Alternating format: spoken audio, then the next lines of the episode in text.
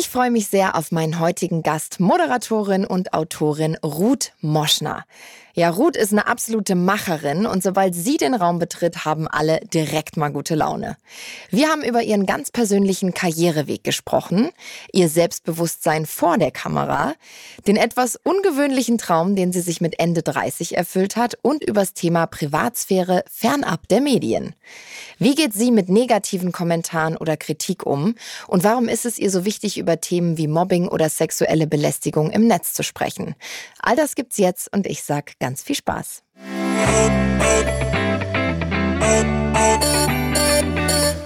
Ja, Ruth, schön, dass wir uns mal so sehen. Äh, normalerweise ja. immer hinter den Kulissen bei Mars Singer, Mars Dancer oder sonst wo im Buchstabenbattle. Also wir äh, sehen uns ja öfters mal hinter den Kulissen oder auf irgendwelchen Events. Deswegen freue ich mich sehr, dass du jetzt heute hier bist in meinem Podcast.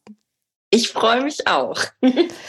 Ja, wir quatschen heute ganz viel über das Thema Karriere, über deinen persönlichen Weg zum Erfolg, ähm, wie du dahin gekommen bist, wo du heute bist. Und wir starten aber immer mit so einer kleinen Schnellfragerunde. Deswegen äh, schieße ich einfach mal los und du antwortest aus dem Bauch raus. Was war denn dein erster Job?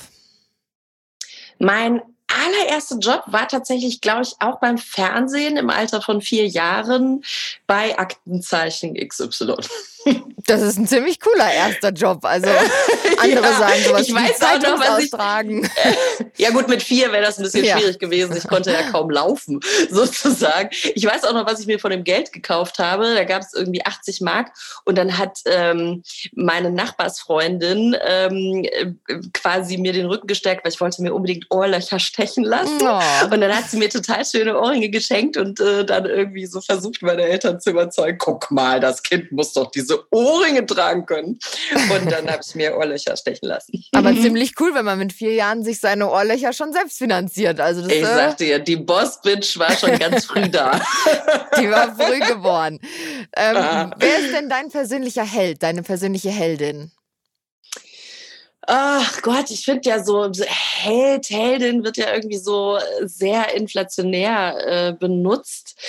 Ähm, also ein Vorbild oder eine große Inspiration ist natürlich meine Urgroßmutter, die äh, ein sehr krasses Schicksal natürlich hatte und sich aber trotz der widrigen Umstände der Zeit einfach ähm, immer wieder angepasst hat und immer sehr bei sich selber geblieben ist. Also sie ist äh, 1890 geboren, also in einer Zeit, wo Frauen noch nicht wählen durften und noch äh, ja noch viel mehr stereotyp unterwegs waren.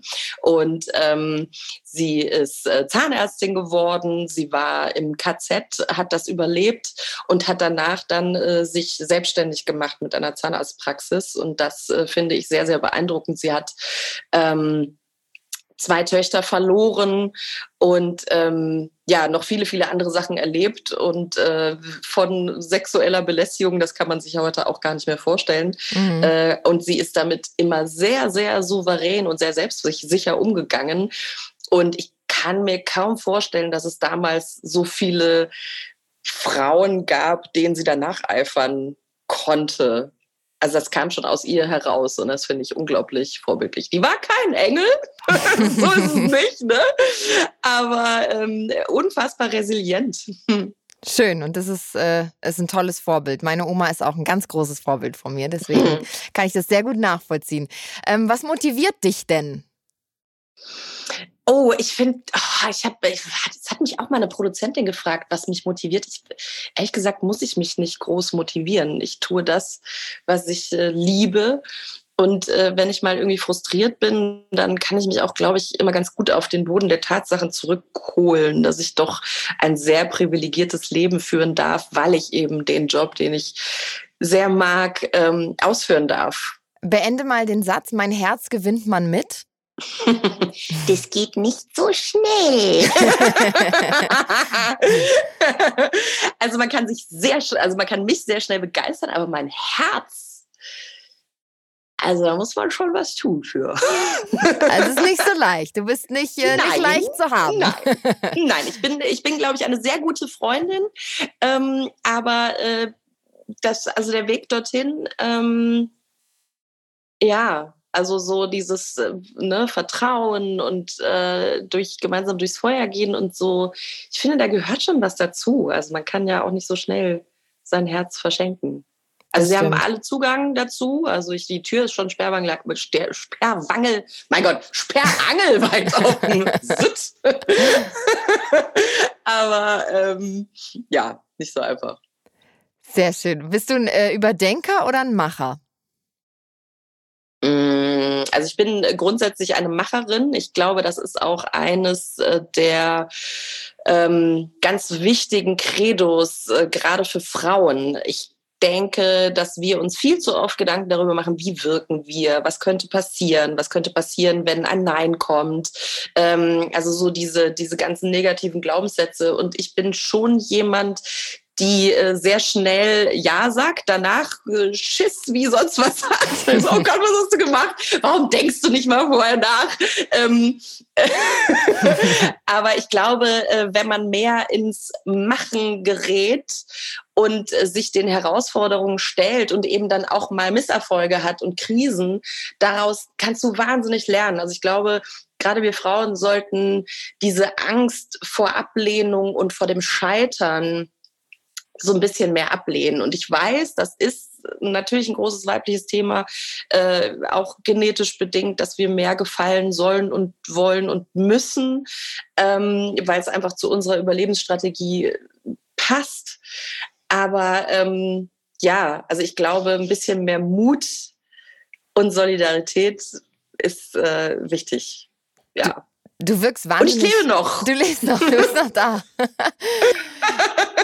Du wirkst als Frau wahnsinnig äh, selbstbewusst. Also egal, wo du hinkommst, man hat das Gefühl, man kann dich überhaupt nicht umpusten. Ist das schon immer so gewesen? War das, äh, hast du dir das mit der Zeit irgendwie antrainiert oder ist das mehr so ein Ding nach außen und in dir drinnen sieht es ganz anders aus? Ich bin wahnsinnig schüchtern, aber ich glaube, das, das ganz vielen. Ich dir nicht. Ja, ich weiß, äh, dass das, also der Schein trügt sehr. Also ich habe eine sehr strenge Erziehung genossen in dem Sinne, also wenn die Erwachsenen im Raum sind, dann haben die Krümel nichts zu sagen. Ich habe aber auch einen sehr großen inneren Antrieb und einen großen Sinn für Gerechtigkeit und ähm, habe schon im Kindergarten mich ähm, sehr für die Gruppe stark gemacht und dann natürlich auch durch meine karitative Arbeit seit dem 13. Lebensjahr mit äh, Gruppenleiterinnen und die ganzen Geschichten Geschichten habe ich das natürlich gelernt, äh, vorne zu stehen. Aber das war tatsächlich ein Learning. Und äh, das Skurrile ist, dass ich mich vor der Kamera sehr sicher fühle. Das mag für Außenstehende sehr merkwürdig klingen, weil man ja eigentlich äh, einem meist Millionenpublikum ausgesetzt ist und die Fallhöhe natürlich eine sehr große ist. Aber mein Geist spielt mir immer vor, weil ich ja auch versuche, immer sehr authentisch zu sein und sehr ehrlich und sehr eben aus dem Herzen heraus. Ähm, da kann man ja relativ wenig falsch machen. Ähm, und daher denke ich so, wenn viele zuschauen, kann mir weniger passieren. Und im analogen Leben ohne Kamera bin ich oft nicht mal ansatzweise so schlagfertig. Also da fällt mir dann eine halbe Stunde danach irgendwie ein, was ich hätte sagen können, wenn mich einer blöd von der Seite anquatscht, dann denke ich mir in einer halben Stunde, ja, äh, du ähm, Dings. also da bin ich, glaube ich, wie jede andere auch völlig überfordert. Aber vor der Kamera ähm, funktioniert das wunderbar. Ich bin immer selbst sehr äh, fasziniert und ähm, ja, so meine ganzen FreundInnen äh, sagen auch, das ist so lustig, weil du tatsächlich deinen Job so liebst, aber ähm, dieses Bekanntsein oder prominent sein und in der Öffentlichkeit stehen darauf gar nicht so Wert legst. Also der Idealfall wäre eigentlich, das Ganze unter Ausschluss der Öffentlichkeit zu machen. Aber das geht ja nicht. Und es macht auch wahnsinnig viel Spaß und ich kann das auch immer überwinden. Aber es ist so diese persönliche Challenge. Und es gibt ja auch zum Beispiel ganz viele Menschen, die äh, Stotterer sind und zum Radio gegangen sind oder irgendwas mit Sprechen haben. Also es macht schon Sinn, diese Theorie. Du beschäftigst dich natürlich extrem mit deinen Defiziten. Mhm. Und versuchst das zu überwinden und bis zur Perfektion äh, zu treiben. Aber also es wird natürlich mit dem Alter besser, gar keine Frage. Ne? Aber ähm, so dieses, also manchmal muss ich mir wirklich nur so, oh Gott, wenn du so in so eine neue Gruppe oder eine neue Produktion reinkommst, denke ich auch so, einmal kurz durchatmen. Lauter fremde Menschen. Oh Gott, oh Gott, oh Gott. Das ist schon äh, schräg. Aber es ist lustig, dass du sagst, weil ich kann das total nachvollziehen. Es ist bei mir äh, ähnlich, dass ich das Gefühl habe, wenn ich irgendwie alleine über den Flughafen laufe oder irgendwo alleine bin, jetzt auch ohne meine Crew, so ohne meine Mädels oder irgendwie ohne meinen Mann oder ohne so eine, so eine Backup-Line hinter mir, dann bin ich mhm. total unsicher und denke mir dann, wenn jemand guckt, irgendwie so, oh, warum guckt der jetzt so? Und habe ich ja, hm. und auf einer Bühne ist das was anderes oder vor der Kamera, wo du das Gefühl hast, so, hier bin ich so in meinem Wohnzimmer, in meiner Comfortzone und das kriege ich jetzt schon irgendwie hin. Also ähm, ja. ist es es bei dir ein Unterschied, ob du vor einer Linse stehst, ähm, in einem kleinen Fernsehstudio oder ob da reales, wie bei Mars Singer, in guten Zeiten großes Publikum sitzt? Ja, ich finde, das ist schon nochmal ein Unterschied. Und dadurch, dass ich ja keine Rampensau bin, also ich habe ja, also so meine erste großen Jobs war ja in der Comedy bei Freitagnacht News und da haben ja dann viele gesagt, so, boah, du musst unbedingt Stand-up machen und als Frau in der Comedy und oh, eine lustige Frau, was für eine Seltenheit. äh, jedenfalls kamen da sehr viele Angebote und ich habe dann immer gesagt, ich bin überhaupt keine Rampensau. Also ich hätte totale Panik davor, tausenden von Leuten live zu spielen und ähm, mal abgesehen davon waren die Themen halt auch nicht so breit gesät und hauptsächlich natürlich männliche Autoren. Ich glaube, damals gab es keine einzige Frau, die geschrieben hat. Zumindest hatte ich da jetzt keinen Zugang. Und äh, daher ähm, tatsächlich äh, fällt es mir nicht schwer, jetzt vor so einer toten Linse zu arbeiten und trotzdem Nähe zu erzeugen. Mhm. Ja. Ich telefoniere ja auch gerne. Also ich meine, als Frau hat man das ja, glaube ich, auch so ein bisschen. Ich weiß nicht, mein Rekord liegt, glaube ich, bei sechseinhalb Stunden. Ähm, ich, ich, glaube, das schaffen wirklich fast nur Frauen, um jetzt mal die, dieses eine Klischee zu bestätigen. Ähm, weiß nicht, wie es dir geht, so zu Schulzeiten mit der besten Freundin. Ne? Ja. Ich meine, man saß nebeneinander, man hat in der Pause gelabert und wenn man nach Hause gekommen ist, hat man sich sofort angerufen. Und ich frage mich heute so, okay, was haben wir uns eigentlich erzählt? Die ganze Zeit, ja. Das ist wirklich so. Aber ja. ich bin auch, sobald ich dann ins Auto steige, rufe ich meinen Mann an, wenn ich irgendwie eine lange Fahrt habe und denke mir so, ich habe eigentlich den ganzen Tag neben dem gesessen, wie du sagst. Und jetzt sitze ich im Auto und telefoniere weiter. Aber ich bin auch, ich bin eher die Telefoniererin als jetzt die Schreiberin. Also ich mag nicht so gern WhatsApp und so schreiben. Ich rufe dann immer an oder schicke eine Voicemail. Das ist die beste Erfindung, finde ich, dass man das einfach reinlabern kann. Du hast relativ viel ausprobiert in deinem Leben. Du hast ja wirklich schon, du bist äh, Schriftstellerin, du bist äh, Schauspielerin, Moderatorin und, und, und. Hast du immer so das Gefühl gehabt, du hast deinen klaren Weg mit deinem klaren Ziel vor Augen und äh, eine genaue Strategie verfolgt? Oder war das eher auch so, go with the flow, mal gucken, was passiert, mal schauen, wo es mich hin vertreibt? Das Gute an unserem Beruf ist ja, dass wir sehr viele Möglichkeiten haben, uns da kreativ äh, auszuprobieren in einem gewissen Rahmen. Also natürlich gibt es immer Vorgaben, aber äh, ich finde durchaus, dass man da Möglichkeiten hat. Ähm, und ja, da sind wir dann wieder am Anfang. Äh, einfach mal machen und nicht so viel überlegen, ist grundsätzlich nicht schlecht. Aber ähm, ich äh, sage auch sehr viele Sachen ab. Also so dieses Schauspiel ist ja tatsächlich eher so ein, also ich wollte als Kind ja immer Schauspielerin werden, äh, weil ähm, die Tochter meiner Uroma, die ja so ein bisschen mein Vorbild ist, äh, durfte ja ihren Beruf der Schauspielerei nicht ausüben aufgrund der Rassengesetze. Und äh, ich trage ja ihren Namen und ähm, da war das irgendwie vielleicht auch so eine, so eine auferlegte Bürde, dass man sagt, okay, die Ruth Nummer zwei wird jetzt irgendwie Schauspielerin, also nicht von außen, Gottes Willen, das war irgendwie eine mir selbst auferlegte Bürde. Und ähm, ich bin super froh, dass das nicht geklappt hat, also dass diese Strategie oder dieser Plan nicht geklappt hat und dass ich dann über den Journalismus zur Moderation gekommen bin, auch wieder über Umwege äh, und Zufälle, aber letztendlich natürlich auch über sehr viel Fleiß und auch Ausprobieren. Also ich habe mich damals in der Nachrichtenredaktion auch äh, in, meinen, in meiner Freizeit dann in, an den Schnittplatz gesetzt, äh, habe mir beibringen lassen, wie man äh, Fernsehbeiträge schneidet. Ich habe äh, dann an der Presseakademie gelernt, wie man eine Kamera führt und all diese Sachen. Also viel ausprobiert, viel dazugelernt. Also ich liebe es einfach, Sachen zu lernen. Und ja, diese kleinen Schauspielrollen, ich meine, das kann man ja nicht wirklich ernst nehmen. Deswegen muss ich immer so schmunzeln, wenn Leute sagen, Frau Moschenhaus, Schauspielerin. Nein, bin ich nicht. Also das ist tatsächlich immer so ein kleiner Ausflug in eine andere Welt, äh, den ich sehr gerne mache. Und äh, nach drei Tagen ist aber dann auch wieder die Erkenntnis da, das ist nicht so meins. Und ich liebe es zu schreiben. Mhm. Das ist tatsächlich ein absolutes Grundbedürfnis für mich. Und als Moderatorin liebe ich es natürlich, Sendungen äh, mitzugestalten. Und äh, das macht mir sehr, sehr viel Freude.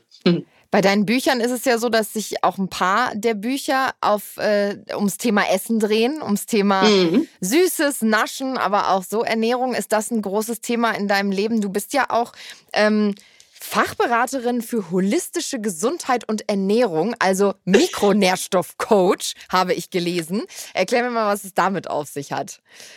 Also ich wollte ja äh, eben entweder Schauspielerin oder äh, Chirurgin werden. Und äh, ja, für so ein Studium war kein Geld da. Und so habe ich mir dann mit Ende 30 sozusagen einen ganz alten Herzenswunsch äh, erfüllt. Also andere kaufen sich in der Midlife Crisis dann Porsche. Ich habe nochmal ein Studium begonnen und habe dann ähm, in der Schweiz äh, per Fernstudium äh, diese Ausbildung zur ganzheitlichen Gesundheits- und Ernährungsberaterin gemacht über ähm, zwei, drei Jahre. Ich arbeite mit denen mittlerweile auch als Beraterin zusammen. Ähm, da gibt es ein Beraterinnen-Seminar, äh, was man besuchen kann, und wenn man auf diese Akademie geht. Mhm. Und äh, das hat mir sehr viel Spaß gemacht und äh, war letztendlich ja so eine schöne Erfüllung einer, einer langjährigen Leidenschaft. Und dann habe ich noch meine Zusatzausbildung eben, was das Mikronährstoffcoaching angeht, äh, gemacht, weil das ja immer ein großes Thema ist und oft angesprochen wird bei äh, Gesundheitsberatung. Und äh, ich finde es dann immer so interessant, wenn dann so diese InfluencerInnen einfach so pauschal irgendwelche Kapseln ähm, anbieten auf Instagram. Da wird einem dann immer so ein bisschen schlecht.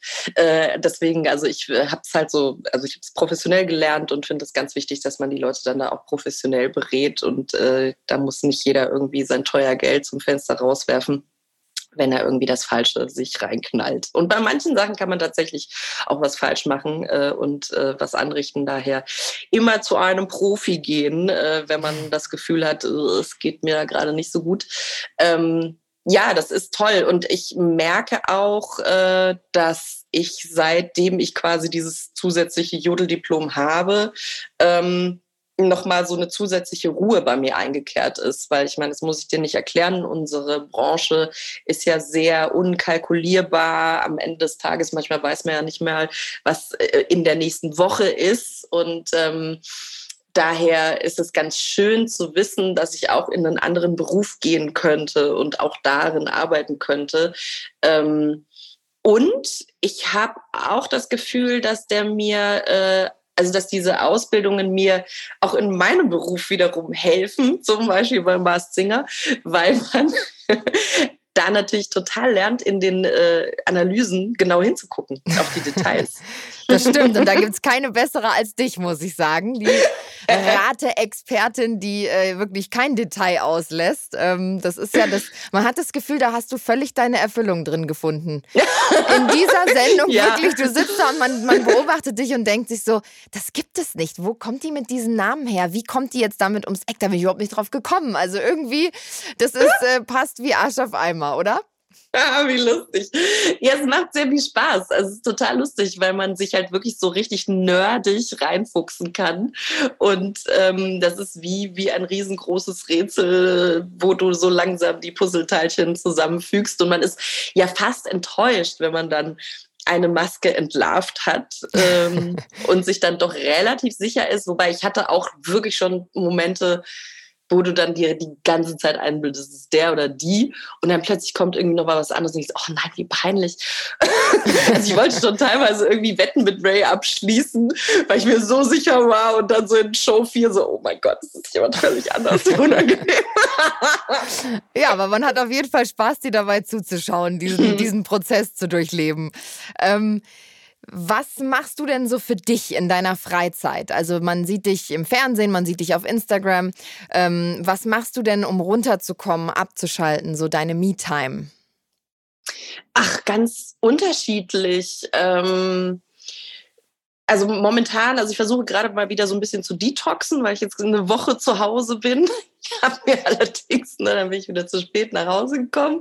Dann wollte ich mir noch einen grünen Smoothie machen, habe aber den Deckel nicht richtig zugemacht. Dann ist der Mixer explodiert. Oh mich gerade vorhin noch umgezogen, weil ich von oben bis unten mit grüner Schlatze zugeschlonzt war. Schade, das Großartig. Ja. Hm. Da war es dann auch mal wieder dahin mit der Me-Time. Ne?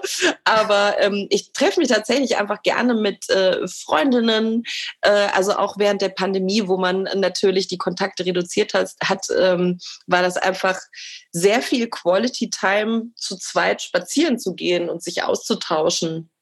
Und äh, das, äh, also das habe ich da konsequent durchgezogen und äh, hatte da sehr viel Freude daran. Also einfach der, der Austausch mit äh, tollen Menschen, ähm, ja, Sport machen, Reisen natürlich. Also das fehlte natürlich die letzten zweieinhalb Jahre sehr.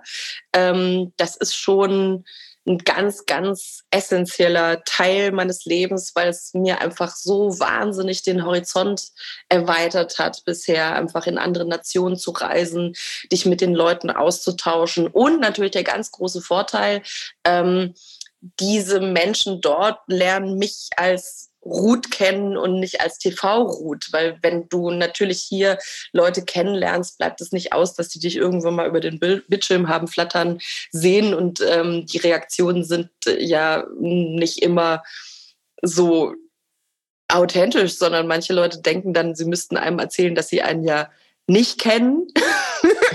und im zweiten Satz stellt sich dann raus, dass sie aber irgendwie doch alle Sendungen gesehen haben, weil sie die dann kritisieren und muss ich immer sehr schmunzeln, weil ich dann auch immer denke, naja, ist doch gar nicht schlimm, äh, wenn man einen kennt oder nicht kennt oder wenn man einen doof findet oder wenn man jetzt meine Arbeit nicht gut findet. Das ist ja immer die Frage, wie man es dann auch ausdrückt.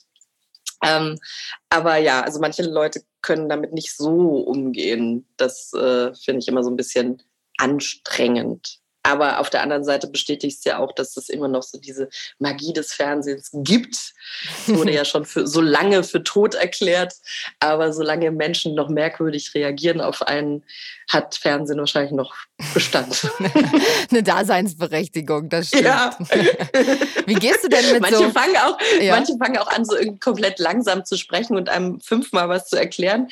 Äh, ich weiß auch nicht, woher das kommt, dass irgendwie Menschen denken, dass man irgendwie von normalen Dingen des Alltags keine Ahnung hat. Ich weiß es nicht. Du lebst ja auch im Studio, du schläfst da auch, du kommst nie das raus. Ist richtig. Ja, das ist richtig. Ja. Nein, wobei manche denken ja auch nur, man arbeitet dann nur eine Stunde am Tag. Das stimmt, ja. Das so, ich auch Oder eben dann gehört. einmal die Woche. So, ja, was machen Sie denn sonst so? also so beruflich, wenn Sie mal nicht im Fernsehen ja. sind. das finde ich auch total schön, weil ähm, dann wirklich so die Illusion wirklich da ist, dass man sich dann da hinstellt und drauf losredet. Und ähm, das überhaupt keinerlei äh, Vorbereitungen oder sonst irgendwas braucht. Damit die Vorbereitung ist ja das Coolste. Also man macht es total viel Spaß, sich dann mit der Redaktion zusammenzusetzen oder mir Sachen auszudenken, in Konzepte einzutauchen. Ich finde das total toll. Also ich liebe das total. Ja, ja, das ist auf jeden Fall auch ein großer Teil unseres Jobs. Dieses ja. nur mal kurz dahinstellen und was wegmoderieren sozusagen ist ja nur die Spitze des Eisbergs. Du hast gerade. Aber es ist natürlich super, wenn es so wirkt. Also ich, ja. grundsätzlich ist das ein Riesenkompliment, wenn man wirklich so so wirkt, als würde man einfach drauf losplappern, ähm, ist das ja irgendwie ganz, äh, ganz lieb gemeint. Du hast vorhin gesagt, ähm, Kommentare oder Reaktionen von Leuten. Ähm, wie, wie gehst du damit um? Also wie, wie gehst du mit negativen Kommentaren, mit negativer Presse um? Du hältst ja dein Privatleben auch komplett eigentlich aus der Öffentlichkeit raus. Man weiß ja gar nichts sozusagen von dir sonst so. Ja, also Privatleben heißt ja nicht umsonst Privatleben. Daher ähm, ist ganz interessant. Also als ich angefangen habe, war das noch wesentlich normaler. Also natürlich gab es da schon auch immer die ein oder andere Kollegin oder den Kollegen, äh, von denen man dann die Hochzeit gesehen hat oder ähm, aber ähm, also heutzutage durch die äh, Parallelwelt der ganzen Reality-Stars, äh, die ja alleine davon leben, ihr ihren Alltag äh, zu dokumentieren oder natürlich auch durch äh, viele InfluencerInnen, die davon leben, dass sie dann irgendwie ihre Familie zeigen, ihr Umfeld zeigen, ihre Babys zeigen, ähm, ist das natürlich noch skurriler, dass jetzt jemand wie ich, die so für das alte Fernsehen steht, da noch sehr konservativ mit dem Privatleben umgeht und äh, da durchaus auch die ein oder andere Klage dann äh, passiert. Also ich mache das nicht oft, weil oft macht es auch überhaupt keinen Sinn. Und ich habe ja keine Kinder, die ich schützen müsste. Ähm, aber ich denke halt, die Leute aus meinem Umfeld, die jetzt nicht die ganzen Vorzüge haben von einem öffentlichen Leben, und da gibt es ja auch ganz viele Vorteile, dass man zum Beispiel schneller einen Termin beim Arzt kriegt oder so. ähm, aber also es gibt Vorteile, aber die haben eben dann nur die Nachteile, weil sie eben einen Teil ihrer Privatsphäre einbüßen und dann nicht mehr normal äh, im Supermarkt einkaufen gehen können. Und das, äh, das will ich denen auch nicht wegnehmen. Und ich möchte die Leute aus meinem Umfeld auch da so ein bisschen beschützen, weil natürlich ist man eben nicht nur positiven Menschen ausgesetzt und positiven Reaktionen, sondern es gibt ja auch Leute da draußen, die es nicht so gut mit einem meinen. Und ähm, Natürlich sind es ganz, ganz viele, die mit sich selber nicht klarkommen. Also ich meine, wer Hassnachrichten oder irgendwelche Pimmel oder sonst irgendwas an fremde Menschen verschickt, äh, der ist ja selber irgendwie nicht ganz klar. Oder die, also die, diese Hate-Mails kommen hauptsächlich zu Frau, von Frauen, also wenn ich das so pauschalisieren kann und so die sexuellen Belästigungen äh, sind hauptsächlich von Männern. Auch da vermischt es sich natürlich, aber ähm, wenn man dann sich, bei sich selber guckt oder im Umfeld, man selber würde das nie machen. Also wieso mhm. auch? Also ich würde jetzt nicht daraus Energie ziehen, jemand anderen klein zu machen und das auch noch in der Öffentlichkeit, so dass es jeder mitlesen kann.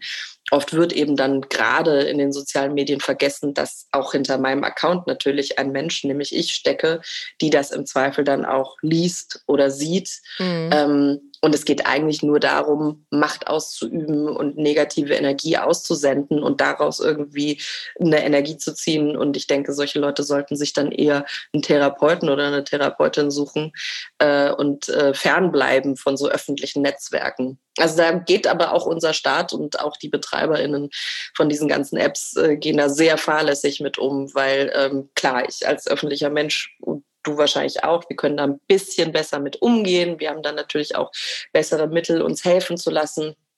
Aber das geht ja auch an, an äh, Jugendliche und mhm. ähm, die dann sich nicht trauen, sich an irgendeine Erziehungsberechtigte zu wenden oder an die LehrerInnen oder an irgendwen anders, eine Vertrauensperson. Und äh, wir haben es in der Vergangenheit leider oft genug erlebt, dass das dann zum Teil auch zu Suizid führt, wenn das Ganze so ein Selbstläufer wird und außer Kontrolle gerät. Und da hat meines Erachtens nach unser Staat den Zug echt verpasst.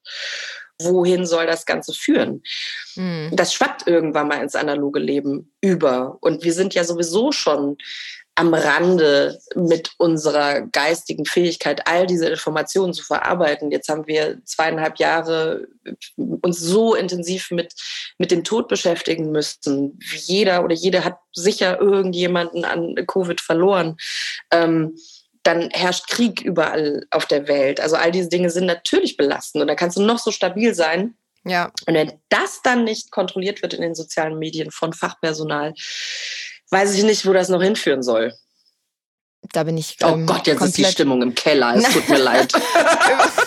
Überhaupt nicht. Das ist ja ein wichtiges Mann. Thema, wo man auch drüber sprechen muss. Und äh, du hast da ja auch offen drüber gesprochen und auch veröffentlicht, wenn dir irgendwelche Leute irgendeine mhm. Scheiße geschickt haben. Und ich glaube, dass das wichtig ist, dass wir diesen Anstoß liefern äh, aus dieser Branche und in der Öffentlichkeit, um zu zeigen, das passiert überall und jedem und das geht einfach nicht. Da muss ein Riegel vorgeschoben werden und da bin ich äh, total bei dir und total deiner Meinung. Ja, und vor allem darf sich halt niemand dafür schämen, wenn, äh, wenn man sowas bekommt. Also es hat immer was mit äh, dem Absender oder der Absenderin ja. zu tun. Also also das ist so, das plakativste Beispiel ist immer, der kurze Rock vergewaltigt niemanden. Es ist immer der Vergewaltiger. Ja. Und ähm, das, also eine Straftat, finde ich, ist nicht gerechtfertigt, nur weil sich jemand irgendwie, weil jemand irgendwie eine Geldbörse oder sonst irgendwas rumliegen hat.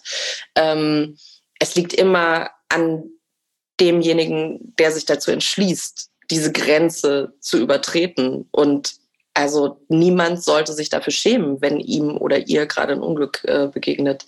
Also gerade was das Thema Mobbing, sexuelle Belästigung, da sind so viele Unsicherheiten noch äh, und das finde ich ganz, ganz traurig, weil ähm, Ja, klar. Also, und ich meine, ich kenne das ja auch von mir. Als ich also so die ersten äh, Dickpics geschickt bekommen habe und diese Texte, dachte ich auch so, also bitte, ich ziehe mich doch, also welches Foto hat das jetzt provoziert? Mhm. Also selbst ich als erwachsene, gestandene Frau mit ganz vielen Erfahrungen in ihrem Leben hat selbst erstmal bei sich das gesucht mhm. und habe mich dabei ertappt zu sagen, okay, dann poste ich jetzt keine Bilder mehr, wo die Füße zu sehen sind und dann oh poste oh ja. ich auch so, ah, da ist der Ausschnitt verrutscht, nee, das kann ich dann nicht nehmen. Ähm, so, also das ist so, ja. das ist so krass, wie man sich einschränkt und ich meine, da sprechen wir ja noch immer vom Digitalen. Ich meine, überleg mal, wenn du nach 22 Uhr irgendwie noch mit der S-Bahn fahren willst oder äh, dann so, ach nee, dann biege ich lieber links ab, weil da ist der Weg, rechts ist der Weg nicht beleuchtet. Also all diese Gedanken, die man sich machen muss. Als Frau, ja. Weil die Welt da draußen halt einfach, äh, ja, manchmal so ist, wie sie ist. Und das muss sich definitiv ändern. Ja, es ist gut, dass du das ansprichst und das mhm. offen auch thematisierst auf deinem Instagram-Kanal oder auch so jetzt.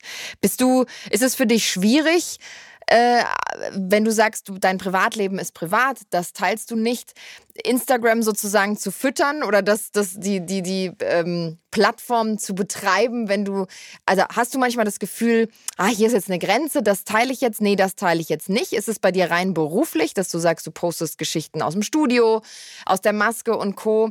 Wie, wie, wie, wie handhabst du das? Ach, ich poste ja schon auch sehr viel Persönliches. Also ich informiere die Leute ja auch über meine Einstellungen oder über das, was mir gerade durch den Kopf geht. Das ist ja schon, das ist jetzt nichts Privates aus meiner Wohnung oder meinem Haus oder mhm. meinem Freund oder sonst irgendwas. Ähm, aber klar nehme ich die Leute auch mit und es macht ja auch Spaß, sich da auszutauschen. Und das sind teilweise da auch wirklich ganz, ganz äh, tolle ähm, Konversationen entstanden und äh, Feedback. Aber ähm, nö, ich muss mich da nicht zurückhalten. Also ich finde, ich wundere mich manchmal, wie naiv äh, manche damit umgehen und sich dann wiederum wundern, dass gewisse Sachen passieren. Aber auch da sind wir natürlich klar, das rechtfertigt natürlich trotzdem nicht gewisse Dinge. Aber ich, ich bin ja nicht verpflichtet, da irgendwas zu zeigen. Also mhm. das, ich habe genug Sachen zu erzählen und ähm, vielen gefällt's Vielen gefällt es nicht. Aber wir haben ja zum Glück, wir haben ja weder eine Fernsehpflicht noch eine Social Media Pflicht. Wir haben nur eine Schulpflicht in Deutschland. Und das ist auch gut so. Daher, ähm, das ist, also ich meine, es gibt ja nichts Einfaches auf Social Media. Wenn jemand einem nicht gefällt, dann kann man entfolgen. Ja. Und dann kriegt man das nicht mehr angezeigt. Im Zweifel kannst du es auch blockieren. Und äh, dann ist es auch gut. Also ich finde es immer sehr lustig, wenn mir Leute so richtig so abgrundtiefe Hass Nachrichten schicken und dann siehst du, dass sie dir folgen. und dann denke ich mir, was bist du denn für ein Opfer? Also du fütterst dich quasi mit etwas, was dich jeden Tag antriggert. Und also ich weiß nicht, wenn ich jetzt jemanden nicht mag, dann gucke ich mir halt dann die Sendung nicht an, weil mein Gott, ja. also ich habe noch andere Sachen zu tun. Aber da sind wir dann wieder bei, Menschen, die dann halt kein Umfeld haben und irgendwo im Keller wohnen und total frustriert sind und einfach wirklich vielleicht im Zweifel ganz, ganz, ganz traurige Seelen sind, die dringend Hilfe bräuchten. Ja. Aber so weit geht mein Mitgefühl ja nicht. Nee. Also nicht da hört man auf. Aber ich würde es empfehlen. Ja. so, Lassen Sie wir das so stehen. Eine Hilfe-Hotline an.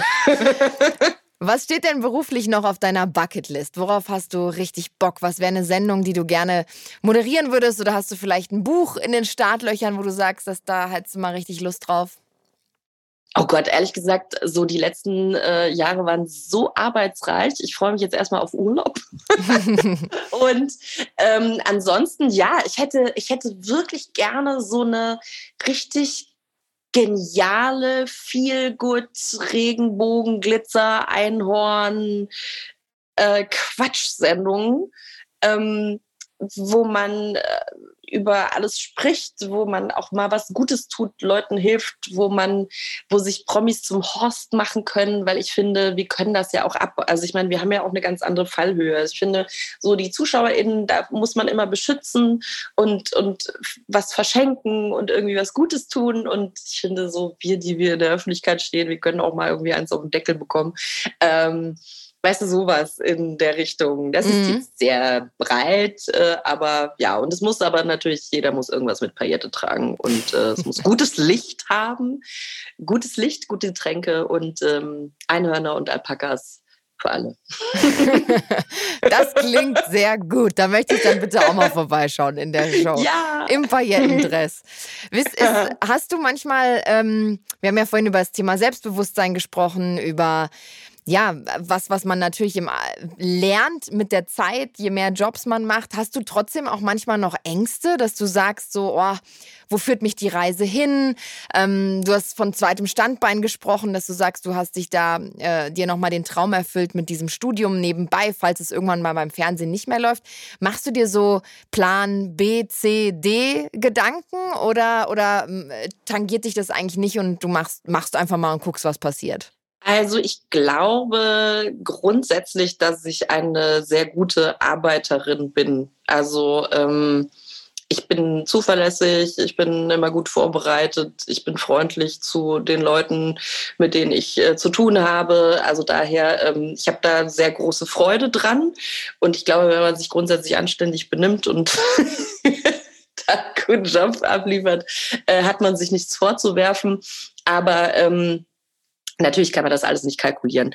Und daher, ähm, ich glaube, das kommt aber auch mit dem Alter, dass, dass man einfach denkt, ja, also wenn jetzt jemand nochmal anruft, würde ich mich freuen. Und wenn nicht, geht aber die Welt nicht unter, weil ich mir einfach sehr bewusst bin, dass ich so viele andere Möglichkeiten habe und so viele Interessen und einfach nach wie vor so ein neugieriger Mensch bin, daher würde ich mir jetzt keine Sorgen machen, dass irgendwann mal Langeweile aufkommt oder so. Also ganz im Gegenteil. Also es ist ja das, was auf meiner Bucketlist steht seit Jahren, sind ja zwei Tage mal durchgehend Langeweile.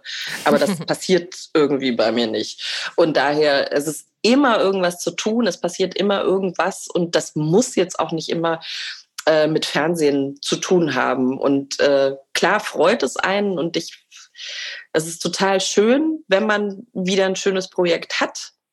Äh, und ich feiere es einfach total, wenn du mit einem geilen Team zusammenarbeiten kannst. Das ist einfach großartig. Und äh, ja, aber man, das, man kann das nicht beeinflussen. Und daher, also ich hoffe einfach, dass ich jetzt äh, zu den Frauen gehören darf, die weiterhin so mutig bleiben und sich irgendwie das Gesicht nicht irgendwo hintackern, weil sie glauben, sie müssten das tun, weil sie glauben, unsere Gesellschaft verlangt das. Ähm, und wenn ich da mit 80 noch als faltige Pflaume sitzen darf, finde ich es auch ganz witzig. Aber du, vielleicht ähm, ist mir nächstes Jahr nach was komplett anderem. Und ähm, dann mache ich das und die Welt wird mich nie wieder öffentlich sehen. Das könnte durchaus auch passieren. Ich weiß es nicht. Also das, ähm, ja, keine Ahnung. Ja, aber also, so eine super Einstellung. Ist ja eine sehr entspannte Einstellung ja. zum Leben und es kommt, was kommen soll und man macht einfach das, was sich richtig anfühlt. Ja, gut, also ganz so entspannt ist es jetzt nicht. Also natürlich würde man sich freuen, wenn diese Einhorn-Glitzer-Show passieren könnte, weil ich denke, dass sie Deutschland wahnsinnig bereichern würde. Wir verleihen ihm nochmal Nachdruck hier an dieser Stelle. Ja, genau. Rufen Sie mich an, Sie haben meine Nummer. ähm, und ja, aber ansonsten, nein, ich mache das aber total viel Spaß, auch mit den Leuten, mit die Kollegen zu sehen und alles. Das ist einfach ähm, echt nett. Aber ja, also ich glaube, man darf es einfach auch nicht persönlich nehmen, wenn jetzt irgendwie jemand anders äh, eine Sendung macht oder wenn umbesetzt wird oder so. Also ich glaube, das ist auch so eines der ganz, ganz wichtigen Dinge in unserer Branche, das sind immer, das sind immer so Entscheidungsprozesse, da steckt man nicht drin. Und ich bin auch froh, dass ich diese Entscheidungen nicht treffen muss, weil die Gründe sind dann auch wieder so komplex mhm. und da, daher, also ich bin da auch niemandem böse. Äh, dann, dann übernimmt man selber mal eine Sendung von jemandem oder man wird dann durch jemand anderen ersetzt. Ich finde es ganz, ganz wichtig, dass man immer äh, mit den Leuten im Austausch ist und ähm, das wirklich nicht übel nimmt. Und ich äh, habe irgendwie einmal, ich hatte auch mal eine Sendung von einer Kollegin übernommen, dann haben wir telefoniert und dann meinte sie so genial zu mir, weißt du, die wollen mich einfach nicht mehr. Und ich freue mich, dass du das jetzt machst und nicht irgendwen, den ich dann nicht mag. Mhm. Und das fand ich einfach so klug und so schön von ihr zu hören. Und ähm, so, so handhabe ich das einfach auch immer, dass ich immer denke, so, ach Mensch, für die freue ich mich jetzt total und oder der hatte irgendwie eine Durststrecke hinter sich und hat jetzt das bekommen. Und das ist einfach auch ganz, ganz wichtig, dass wir, dass wir untereinander uns da nicht anzicken und da in diesem Konkurrenz und Neid und Missgunst gebärden. Äh, geiles Wort gibt es, glaube ich, gar nicht, aber du weißt, was ich meine. ich weiß, also ich meinst, glaube, ja. da, da steht man sich echt selber im Weg, ähm, das irgendwie persönlich zu nehmen. Und ich weiß, das ist auch ein langer Weg und ich spreche da natürlich auch aus einer sehr großen Luxussituation, dass man mich schon des Öfteren auch angerufen hat, ob ich was machen möchte. Ähm, aber es ist auch immer so eine Kombination aus, das Format muss zum richtigen Zeitpunkt an den richtigen Menschen gegeben werden, mit dem richtigen Team, in der richtigen Zeit. Und man kann da nur bis zum gewissen Grad wirklich was beeinflussen. Und deswegen ist es ja. so wichtig, bei sich zu bleiben und das zu tun, was man gerne mag. Ja. Und nicht irgendwie frustriert sich zu irgendwas zwingen. Ja. Da hast du recht. Wir haben am Ende unseres Podcasts immer noch so einen kleinen Ausblick, einen, einen Ratschlag an mein jüngeres Ich. Was würdest du gern der 18, 19, 20-jährigen Ruth nochmal mit auf den Weg geben? Ja, ich glaube, das, was ich am Anfang auch gesagt habe, dass man keine Angst vor Ablehnung oder vor dem Scheitern haben sollte, weil tatsächlich die tiefen Krisen, wenn man sie annimmt und dann eben auch ja, die Herausforderung schafft, dass man da eigentlich am meisten wachsen kann und dass man da auch am meisten über sich selber lernt und den eigenen Weg schärfen kann und immer auf sein, auf sein Herz hören und nicht auf irgendeinen schmerbäuchigen Typen, der am Ende des Tages dann auch nur mit einem in die Kiste möchte und dem es dann egal ist, wie es dir geht. okay, schön. Dann lassen wir das doch einfach mal so stehen als ja. Schlusswort. vielen, vielen Dank, dass du, dass du dir die Zeit genommen hast, dass du dabei warst. Sehr gerne. Und äh, ja, ich hoffe, wir sehen uns ganz bald, aber das werden wir spätestens in Köln. ja, ich freue mich. Ich mich auch. Also, bis dann. Bis dann. Tschüss. Tschüss.